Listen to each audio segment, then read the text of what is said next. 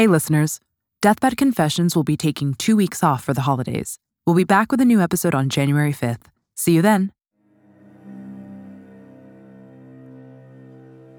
As 69 year old Marcel Hall walks towards the entrance of the Charlotte Hungerford Hospital in Torrington, Connecticut, she allows herself to feel hope, then resignation. The hospital is surrounded by beautiful woodland. It's summer 1985. There's a warm breeze moving the vibrant leaves. In a month or so, all around her will be a blaze of gold. But it's unlikely that she will still be visiting in the fall. Unlikely that Julian Altman, her husband, will live that long. Marcel lets out a deep sigh as she enters the hospital building. The sense of acceptance that she felt a moment ago leaves her. Instead, there's only trepidation.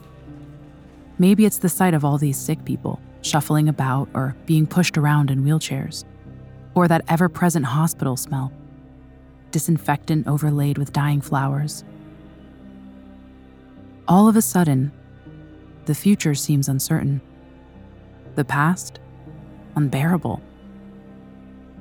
She doesn't know if she can go through with it, visiting him again. It disgusts her just to look at him after what he did. But she has her reasons. Answers she needs to get from him before he dies. She's thinking of the violin, of course. She knows there's something Julian's not telling her about that damn violin. She's no expert, but it's gotta be worth something. Marcel has to act quickly. If she's not careful, she'll be left with nothing. That's why she finally married him, of course, after all these years. People will judge her, she knows. How could she marry him after what he has done? They don't understand. She was advised to do it by the lawyer. It was the only way to make sure she didn't lose everything, including the house, her house, which she had stupidly signed over to Julian. No one would seriously believe she was marrying him for any other reason, would they? Love? Marcel lets out a snort of derision. But the sarcastic smile quickly dies on her lips. People will think she knew, that she turned a blind eye to it, but it's not as simple as that. Sometimes you can't see what's right in front of you because you don't want to believe it's true. Marcel always had to survive by her wits, learning early to put on a brave face. Maybe sometimes that meant looking the other way. She put up with his gambling and his womanizing, didn't she? Even his fists. But this time he's gone too far. She's had enough. She's going to make him pay. Marcel walks towards the secure ward where her husband is dying, a prison guard permanently on duty outside his room. She's no longer shocked by her husband's appearance, even though every time she visits, there's less of him lying there on the hospital bed. The end has come on quickly. His health began to decline at the beginning of the year, barely eight months ago. They'd been out to a Chinese restaurant with friends when Julian started complaining of indigestion. Only it wasn't indigestion, it was the first sign they had of the stomach cancer that was now killing him. Although he grew progressively weaker over the months, the cancer went undiagnosed until July. By that time, he was in the Litchfield County Jail. He had been sentenced in March after pleading guilty to causing risk of injury to a minor. Two days before the sentencing, she and Julian were married in Vegas. So that's how she got here. They managed to keep the worst details out of the papers and Marcel still tries to minimize it in her mind. But the truth is, Julian is a monster, the worst kind of criminal, a child abuser. His victim? Her own granddaughter. Prison isn't good enough. He deserves to go to hell. She feels no pity for him. As far as she's concerned, he's brought this all on himself. Maybe not the cancer, although even that feels like divine retribution. She always felt there was something diabolical about him. It all came down to that damn violin, of course. That's how he won her heart, and not just hers. It was all part of his tried and tested seduction technique. She stands over him, looking down on his sunken face and wasted body. She's determined she's going to get something out of this. It's payback time. Marcel gets straight to the point, asking him again about the violin. Where is it? She wants to know. Julian flashes her a persecuted look, but Marcel's not having any of it. He owes her. This is the least he can do give her the violin. She thinks back to everything he's put her through over the years the lies, the manipulation, the abuse. The shoe is on the other foot now. She's the one with the power. Julian is the one lying on a hospital bed. She likes to think his look is one of contrition, but more likely it's fear. After all, this is a man who never felt guilty about anything he did. Finally, Julian relents. Ed. Ed's got it. She might have known. Ed Wicks is his friend from the Danbury Symphony, the amateur orchestra Julian played with before his incarceration. Wicks also repairs instruments. He did some work on the violin a couple of years ago. Marcel presses. How much is it worth? Julian shakes his head. Is he still holding out on her? Or maybe he doesn't know. It doesn't matter. Once she retrieves it from Ed Wicks, she can get it valued. Julian beckons for her to lean in. Then he whispers a word. Marcel cries out in amazement. A Stradivarius? How did he get a Stradivarius? And then he tells her a story that's so incredible, it has to be true. In fact, she can't help thinking it may be the first time Julian Altman has told the truth in his life. At the moment of death, people often have an overwhelming need to get their biggest secrets off their chests. From murder, fake identities, illicit affairs, and even government cover ups, this show dives deep into the world's most explosive deathbed confessions. This is the story of a violin, a very special one, made 300 years ago by the world's greatest violin maker, Antonio Stradivari. It's about the musician who owned it, Bronislaw Huberman, a child prodigy who went on to become a world famous virtuoso, using his violin to fight the Nazis. Until one day, it was stolen. It's also about another violinist, a jobbing musician named Julian Altman, who serenaded diners and restaurants with a dirty old violin. It's the story of how Altman's musical career took off thanks to the incredible sound he was able to produce on his mysterious instrument. Of how he used his violin to make women fall in love with him and kept the secret of its magical tone until he lay dying. But the story doesn't end there, because after his death, his family fought over his contested legacy. And the violin that he once played so beautifully became the source of discord. I'm Estefania Hageman, and this is Deathbed Confessions.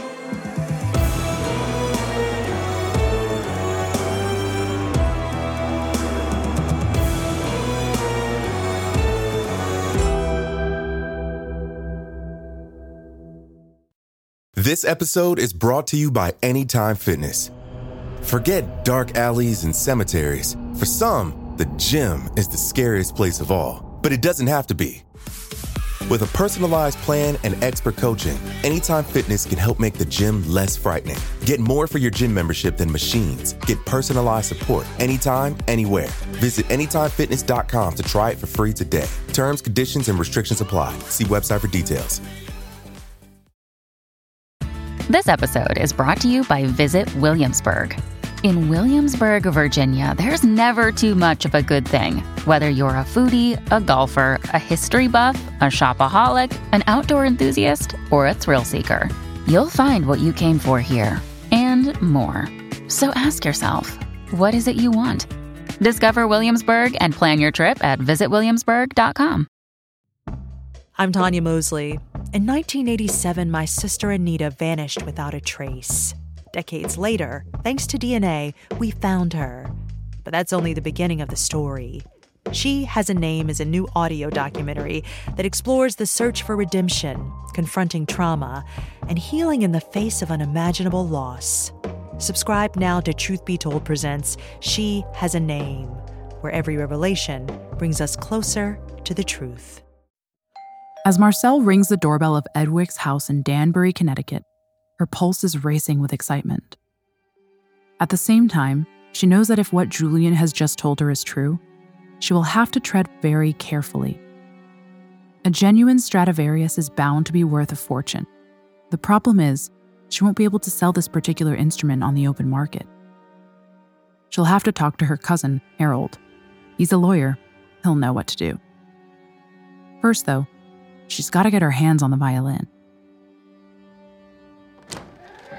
When Ed Wicks opens the door, he is at first suspicious. He doesn't deny he's got the violin. It's just that Julian was very clear in his instructions. Ed wasn't to give it to anyone, not even Marcel. Marcel lets out a deep sigh. She tells Ed that it was Julian who asked her to get the violin back. Ed says he'll have to ring the hospital and check with Julian. Fine, says Marcel. She's waited long enough. A few more minutes won't hurt. Finally, Ed gets off the phone. He disappears into his workshop and comes back a moment later with a canvas covered violin case.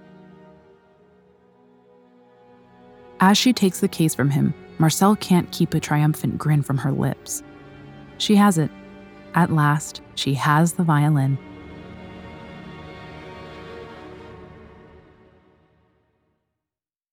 Marcel clutches it to her chest and thinks back to the first time she heard it played.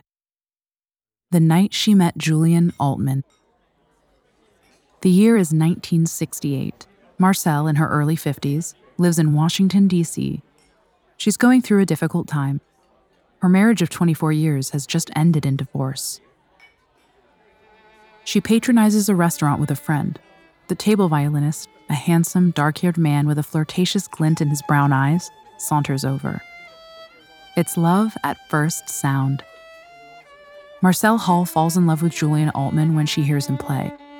Of course, it's not just any violin he's playing, it's the violin, although she doesn't realize that at the time. Julian plays Laura's theme from Dr. Zhivago. It's Marcel's favorite tune. How did he know? She'll find out later that her friend told him, but at the time, she thinks there's something magical about this irresistible soloist. Marcel watches Julian's fingers glide up and down the neck of the violin. The bow sweeps delicately across the strings, coaxing the most beautiful melodies. She falls under his spell, what she later describes as the beginning of a lifelong obsession. After he serenaded her, the violinist bows deeply and kisses her hand. Cheesy as it is, her heart skips a beat. He introduces himself as Julian Altman and asks if he can join them. He's a charming companion, easy to talk to, with a talent for making her feel good about herself. He says he can tell she's got a musical soul. Does she play? No, but she loves music, and she knows enough to tell he's a great musician. She's never heard the violin played quite like that. He shrugs disarmingly, but lets it drop that he studied at Juilliard. These days, he earns his living as a freelance musician. Fortunately, he's very much in demand for prestigious events in the Washington political circuit. By the end of the evening, they agree to meet again. Pretty soon, the two are dating. For Marcel, coming out of an unhappy breakup, it's a whirlwind romance. By 1970, two years later, they've moved in together. But ultimately, her life with Julian fails to fulfill the promise of that first romantic evening. His income as an itinerant musician is precarious to say the least and his efforts to gamble his way out of debt only makes matters worse. It's also clear that he has no intention of marrying her. She can deal with that, but not his constant philandering. He says he can't help it if women throw themselves at him. She learns not to complain. That only provokes his temper and his fists. Even if he doesn't love her, and it's clear now that he doesn't, you'd think he'd want to protect his precious hands. They are his livelihood, after all. But it's the same as the way he treats his violin. Even though it's obviously a very special instrument, he always leaves it behind when he rolls in drunk after a gig. Maybe he's just one of those men who can't form a deep attachment to anyone, or anything.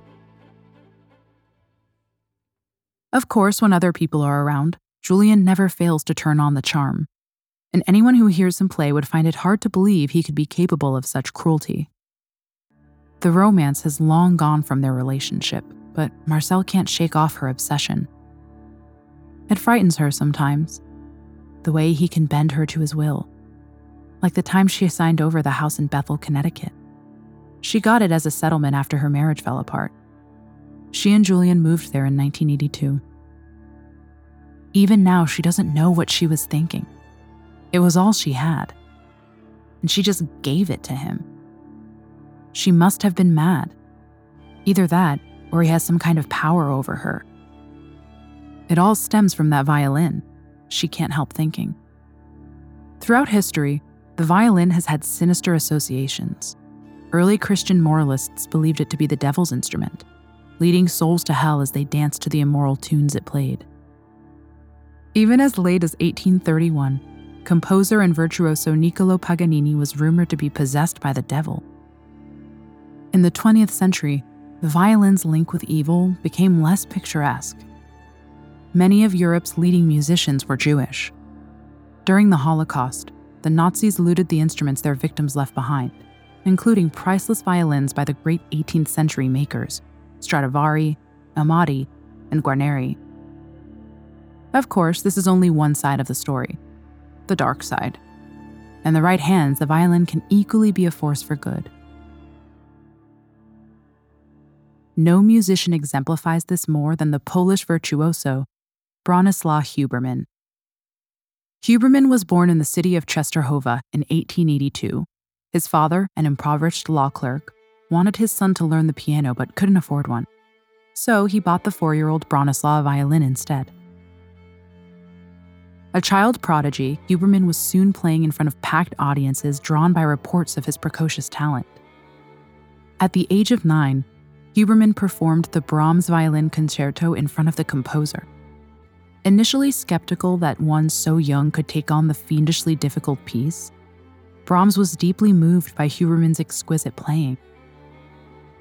In 1911, Huberman acquired a valuable violin that had previously belonged to the English violin professor, Alfred Gibson, the so called Gibson Stradivarius.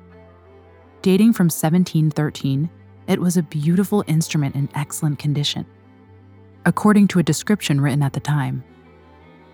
The fine red varnish which covers it is in a pure state as applied by the maker. It is believed that this varnish is the secret to the Stradivarius's unique tone. By the 1930s, Huberman had established an international reputation. As a Jew, he watched in horror the rise of the Nazi Party in Germany. With amazing prescience, he did what he could to get as many Jewish musicians and their families out of Europe before it was too late. In 1936, together with Albert Einstein, he founded the Palestine Symphony Orchestra which would later become the Israeli Symphony Orchestra. To fill its ranks, Huberman recruited top Jewish musicians from countries under threat from Nazi Germany. He raised funds to pay for the musicians' relocation by performing concerts around the world. At the same time, Huberman's outspoken criticism of the fascists attracted the attention of Joseph Goebbels, chief propagandist for the Nazi Party. But he remained undeterred by the threats coming out of Germany. Huberman knew that every time he stood up to play, he was taking a stand against Nazism. On February 28, 1936, Huberman was performing in a fundraising concert at Carnegie Hall in New York.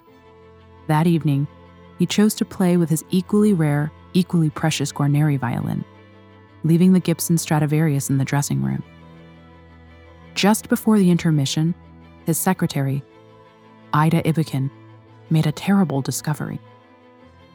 The Stradivarius was missing from its case. Stolen. As the maestro came off the stage to rapturous applause, Miss Ibbeken broke the news to him. Huberman kept his calm. The violin had been stolen once before, in Vienna in 1919, only to be recovered a few days later. Besides, it was insured. He told his secretary not to worry, but to call the police immediately. Then Huberman went back on stage and finished the concert as if nothing had happened. The next day, two articles appear in the New York Times. One is a review of the concert, the other is headlined Huberman Violin Stolen at Carnegie. This episode is brought to you by Anytime Fitness. Forget dark alleys and cemeteries. For some, the gym is the scariest place of all, but it doesn't have to be. With a personalized plan and expert coaching, Anytime Fitness can help make the gym less frightening. Get more for your gym membership than machines. Get personalized support anytime, anywhere. Visit AnytimeFitness.com to try it for free today. Terms, conditions, and restrictions apply. See website for details. Bronislaw Huberman is quoted as saying that he does not believe the Stradivarius was stolen by a musician, as a collection of nine bows worth $1,500 each were left behind in the case the New York police immediately launch a major investigation. Even the famous Russian violinist Nathan Milstein is hauled off of a train after admitting that the instrument in his violin case is a Stradivarius. But despite the police's best efforts, the thief is not tracked down. And Huberman never sees the Gibson Strat again. In compensation, he eventually receives $30,000 from the insurer, Lloyds of London. That's a substantial amount of money at the time around 20 times the average annual salary in America. Meanwhile, Huberman continues his valiant work rescuing Jewish musicians and their families from Nazi death camps. And the stolen violin begins another phase of its history in the hands of a very different musician. After Marcelle Hall receives the violin from Ed Wicks, she takes it back home. The details of what happens next are unclear because Marcelle herself has given very different accounts at different times, causing some people to challenge her reliability as a witness. In one version, she claims that she opens the canvas covering of the violin case, as Julian had instructed her to do. There, she finds a number of documents, including photocopies of clippings from the New York Times, the New York Evening Post, and the New York Herald. The articles all date from 1936 and recount the theft of the Huberman Stradivarius. She also finds a 1977 copy of the Strad, a journal for string musicians. Inside, an article about the theft has been highlighted. Marcel can hardly believe what she is reading, and she can't wait to ask Altman about it. Back at the Charlotte Hungerford Hospital, she confronts her husband. Are you trying to tell me that this violin you've been playing all this time is the Gibson? Yes, confirms Altman. Marcel wants to know how it came into his possession. Altman claims that at the time of the theft, he was playing violin in a gypsy band at a club called the Russian Bear near Carnegie Hall. One night, a buddy of his came into the Russian Bear and pulled open his coat, revealing a violin. According to the story, his friend confessed that he had just stolen the violin from Carnegie Hall. The mysterious friend, Altman never reveals his identity, was desperately short of money. He wanted $100 for the violin. Altman went round among the waiters and other musicians, borrowing a few dollars here and there until he had the asking price. It seems the initial plan was for Altman's boss to fence the stolen violin, but his boss didn't want anything to do with it. The Gibson Stradivarius was all over the papers. It was far too hot. He advised Altman to ditch it. But Altman held on to the violin, perhaps because he had played it now, and the idea of giving it up was unbearable. He kept the instrument for the rest of his life, playing it at restaurants, nightclubs, weddings, and other functions. The high point of his career was a spell in the National Symphony Orchestra in Washington, between 1940 and 1944. He was even promoted to the first violin's chair. Would he have reached such heights without the Gibson Stradivarius in his hands? We will never know. But it seems Altman's temperament was not suited to orchestral playing. He resumed the life of a freelance musician. He was, by all accounts, very much in demand, even performing once for President Richard Nixon, of all people. The years of being played in smoke filled venues took their toll on the valuable instrument, at least as far as its appearance was concerned. The distinctive red hue of the Stradivarius was obscured beneath layers of black grime. Perhaps this was the way Altman wanted it. And perhaps it was also why he treated the violin so casually. This way, no one would suspect it was a genuine Stradivarius, let alone the famous stolen Gibson Strad. Of course, Altman being Altman, he couldn't resist boasting to his fellow musicians that the violin he was playing was a Stradivarius. Luckily for him, no one took him seriously. After a life filled with lies and a career built on a stolen violin, Julian Altman dies on August 12, 1985. There are three beneficiaries to his will Marcel, who is also named as executrix, Altman's sister Sylvia, and Altman's daughter by another marriage, Sherry Altman Schoenwetter. For some reason, Marcel delays the funeral until November that year. At first sight, this seems odd. Perhaps she's trying to buy time until she can get the legal status of the violin clarified. If it is the stolen Gibson, then turning it into hard cash would be awkward.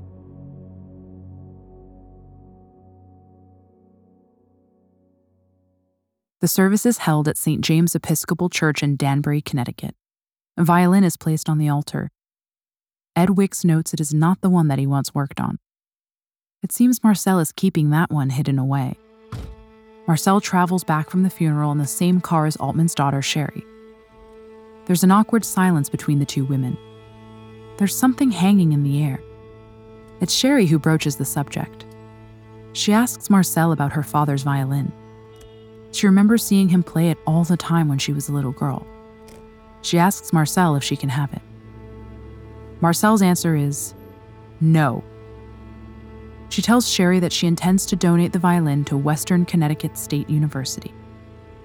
If that really is her intention, she never follows through on it. At any rate, the announcement succeeds in closing down the discussion. In the meantime, Marcel has been busy. She has had the violin's authenticity confirmed by experts. It is a genuine Stradivarius, no question. She has also been in touch with her cousin Harold Foster, the lawyer. With Foster advising her, Marcel contacts Lloyds of London, who became the legal owners of the Gibson Stradivarius after they paid Huberman's insurance claim in 1936. It's a delicate situation, and Marcel needs to proceed carefully. Under advice from Foster, she tells Lloyds the story about Altman buying the violin from his friend, the thief. It doesn't entirely exonerate Altman, who is guilty at the very least of receiving stolen goods. But it's better than the presumed alternative that Julian Altman himself was the thief. In May 1987, Lloyds send their own expert, Charles Beer, who flies from London to Connecticut to authenticate the violin. He's armed with an old color photograph of the Gibson Stradivarius, taken before it went missing. This is how Charles Beer remembers the moment he first handled the instrument. As I lifted the violin from its case, I didn't appreciate that Mrs. Hall and her friends and family were still in doubt about the violin's identity. Very slowly, I said, No problem. In the second or two between the two words, Mrs. Hall almost died with disappointment. After that, there was joy all around. Charles Beer takes the long lost violin outside to get a better look at it. He remembers thinking, the violin was clearly a masterpiece, and in the pale sunlight, its handsome wood and red varnish glowed reassuringly. With the identity of the violin confirmed, Lloyds of London agreed to pay Marcel a finder's fee of $263,475.75.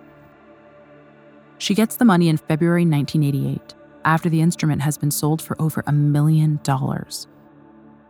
But if you let Marcel tell it, the whole reward to me is to bring this beautiful instrument back to the world.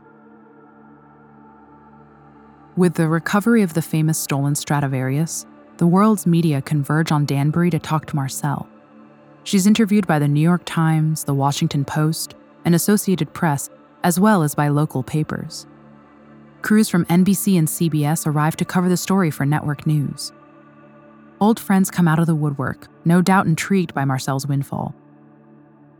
The amazing story of the instrument's secret life is like something out of a Hollywood movie. So much so that TriStar Pictures contacts her with a pitch. After all that Altman has put her through, Marcel enjoys being in the limelight. She speculates on who she'd like to play in her movie. It has to be Joanne Woodward, she tells the TriStar producers. and she wants Paul Newman for the part of Altman. It's a busy time. There's admin to take care of, too. She files the tax return for Altman's estate, valuing it at just over $39,000. She decides not to include the finder's fee of nearly a quarter of a million dollars that she received from Lloyd's. The way she sees it, that money is hers and hers alone. Predictably, perhaps, Altman's daughter Sherry challenges this. A protracted legal wrangle begins. The other beneficiary of the will, Altman's sister Sylvia, is too ill to get involved and will die before the case is settled. It may not be a coincidence that it's around this time that Marcelle changes her story of how the Gibson Stradivarius came into her husband's possession. The version Marcelle now starts telling is that she didn't believe Altman when he told her he had bought the violin from a friend. In fact, she was so suspicious that she asked him what this mysterious buddy of his looked like. Altman described him as an attractive, brown haired, brown eyed man who was a devil with the ladies. According to Marcelle, Altman said, he was a gambler. Whenever we would get short of money, we'd go to Grand Central Station and pick, and he would pick pockets. To which Marcelle replied, Sounds to me like you were describing yourself. That's not a very nice thing to say, Altman objected, before conceding, You're right, though. And now, over several hospital visits, he finally tells her the story of how he came to steal Bronislaw Huberman's Stradivarius. According to Marcelle, the crime is not an opportunist act. It's the result of months, if not years, of careful planning. The plot is hatched between Altman and his mother, who seems to be the mastermind. It appears Eunice Altman is ambitious for her gifted son and believes that for him to excel in classical music, he needs a top class instrument. A Stradivarius, for example. Sadly, such an instrument is beyond her purse. So the only thing to do is steal one. The two of them regularly scour the newspapers together sipping tea as they research the perfect violin heist. She even moves the family close to Carnegie Hall to facilitate the operation. They target Bronislaw Huberman because he owns two valuable violins. That means if he's on stage playing one of his instruments, the other will be in the dressing room. Another point in Huberman's favor, as a victim, is that he lives abroad, so he won't be around to pursue the recovery of his violin. As we mentioned before, at this time, Altman has a regular gig with the Gypsy Band at the Russian Bear Club, close to Carnegie Hall. It so happens that Altman has often complained of stomach pains to his boss. That night, he tells him he's left his medication at home. But instead of going straight back for his bromo seltzer, he takes a detour via Carnegie Hall, a baggy overcoat covering his Cossack costume. Altman is well known at Carnegie Hall as he has often played there with the youth orchestra. Tonight, he's come loaded with cigars. He gives one to the doorman watching the entrance to the artist's dressing rooms, telling him he'll keep an eye on things if the other man wants to go outside and have a smoke. This is Altman's opportunity. He dashes up the stairs to the corridor where Huberman's dressing room is. Unbelievably, considering what's inside, the door isn't locked. Altman is in and out in seconds, concealing the lightweight instrument under his overcoat. Trying not to trip up or draw attention to himself, Altman goes calmly back down the stairs. At the bottom, he even stands next to Ida Ibbeken, Huberman's secretary. This must be minutes before she discovers the theft. At the end of the first half of the performance, just as the musicians are leaving the stage, Altman slips out of Carnegie Hall by a side exit, nodding to a few people on the way. He hails a taxi and heads for the apartment building where he lives with his mother and sister.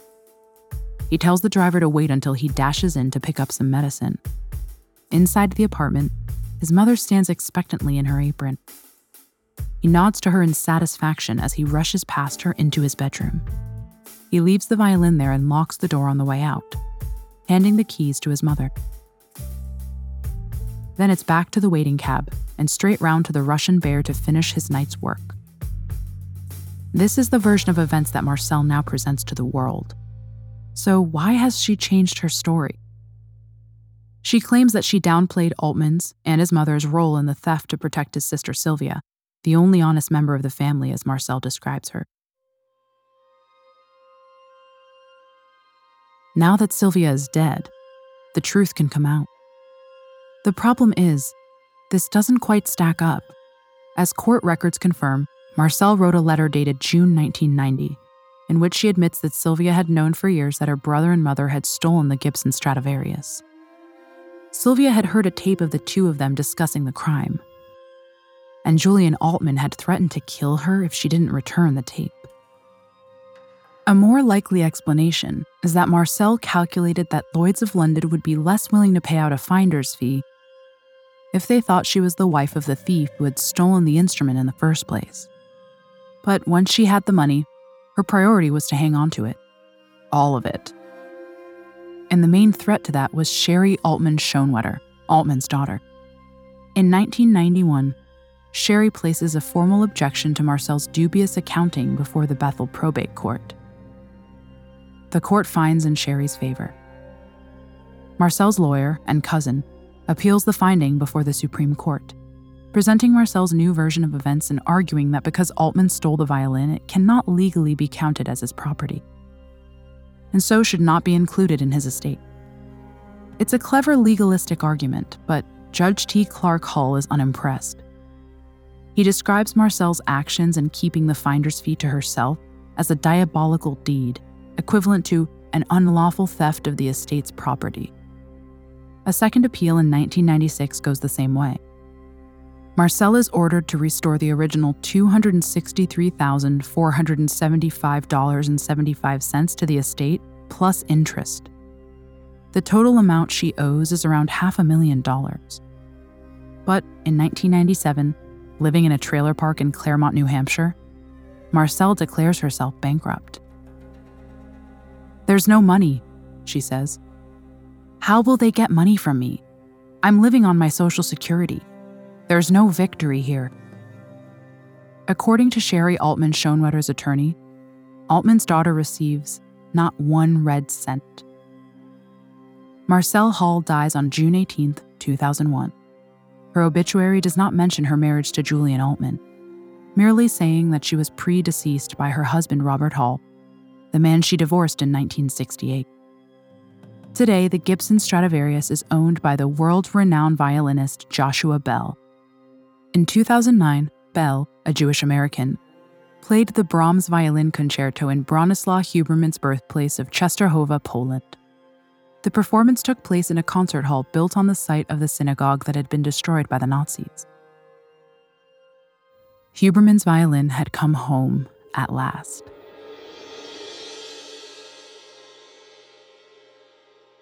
Hey again, listeners. Just a reminder that Deathbed Confessions will be taking the next two weeks off for the holidays. We'll be back with a new episode on January 5th. Thanks for listening. Next time on Deathbed Confessions, we travel back in time to the year 1967. To the quiet community of Staunton, Virginia, whose peace was suddenly violently shattered when two young women were found murdered in the ice cream parlor where they worked. The police scramble to find the culprit but are unable to catch the killer. Four decades later, however, a local outcast by the name of Sharon Diane Crawford Smith begins confessing on her deathbed.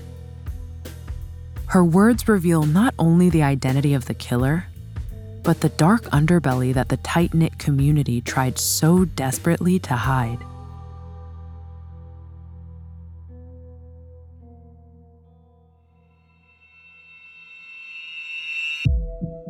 Deathbed Confessions is a Spotify original from Parcast, produced in partnership with Noiser. Executive produced by Max Cutler, Drew Cole, and Pascal Hughes. Developed by Julian Boireau for Parcast. Series produced by Addison Nugent. Written by Roger Morris. Supervising editor Derek Jennings. Sound design by Matias Torresole. Sound supervisor Tom Pink. Edited by Rob Plummer. Mix master by Cody Reynolds Shaw. Music by Oliver Baines and Dory McCauley.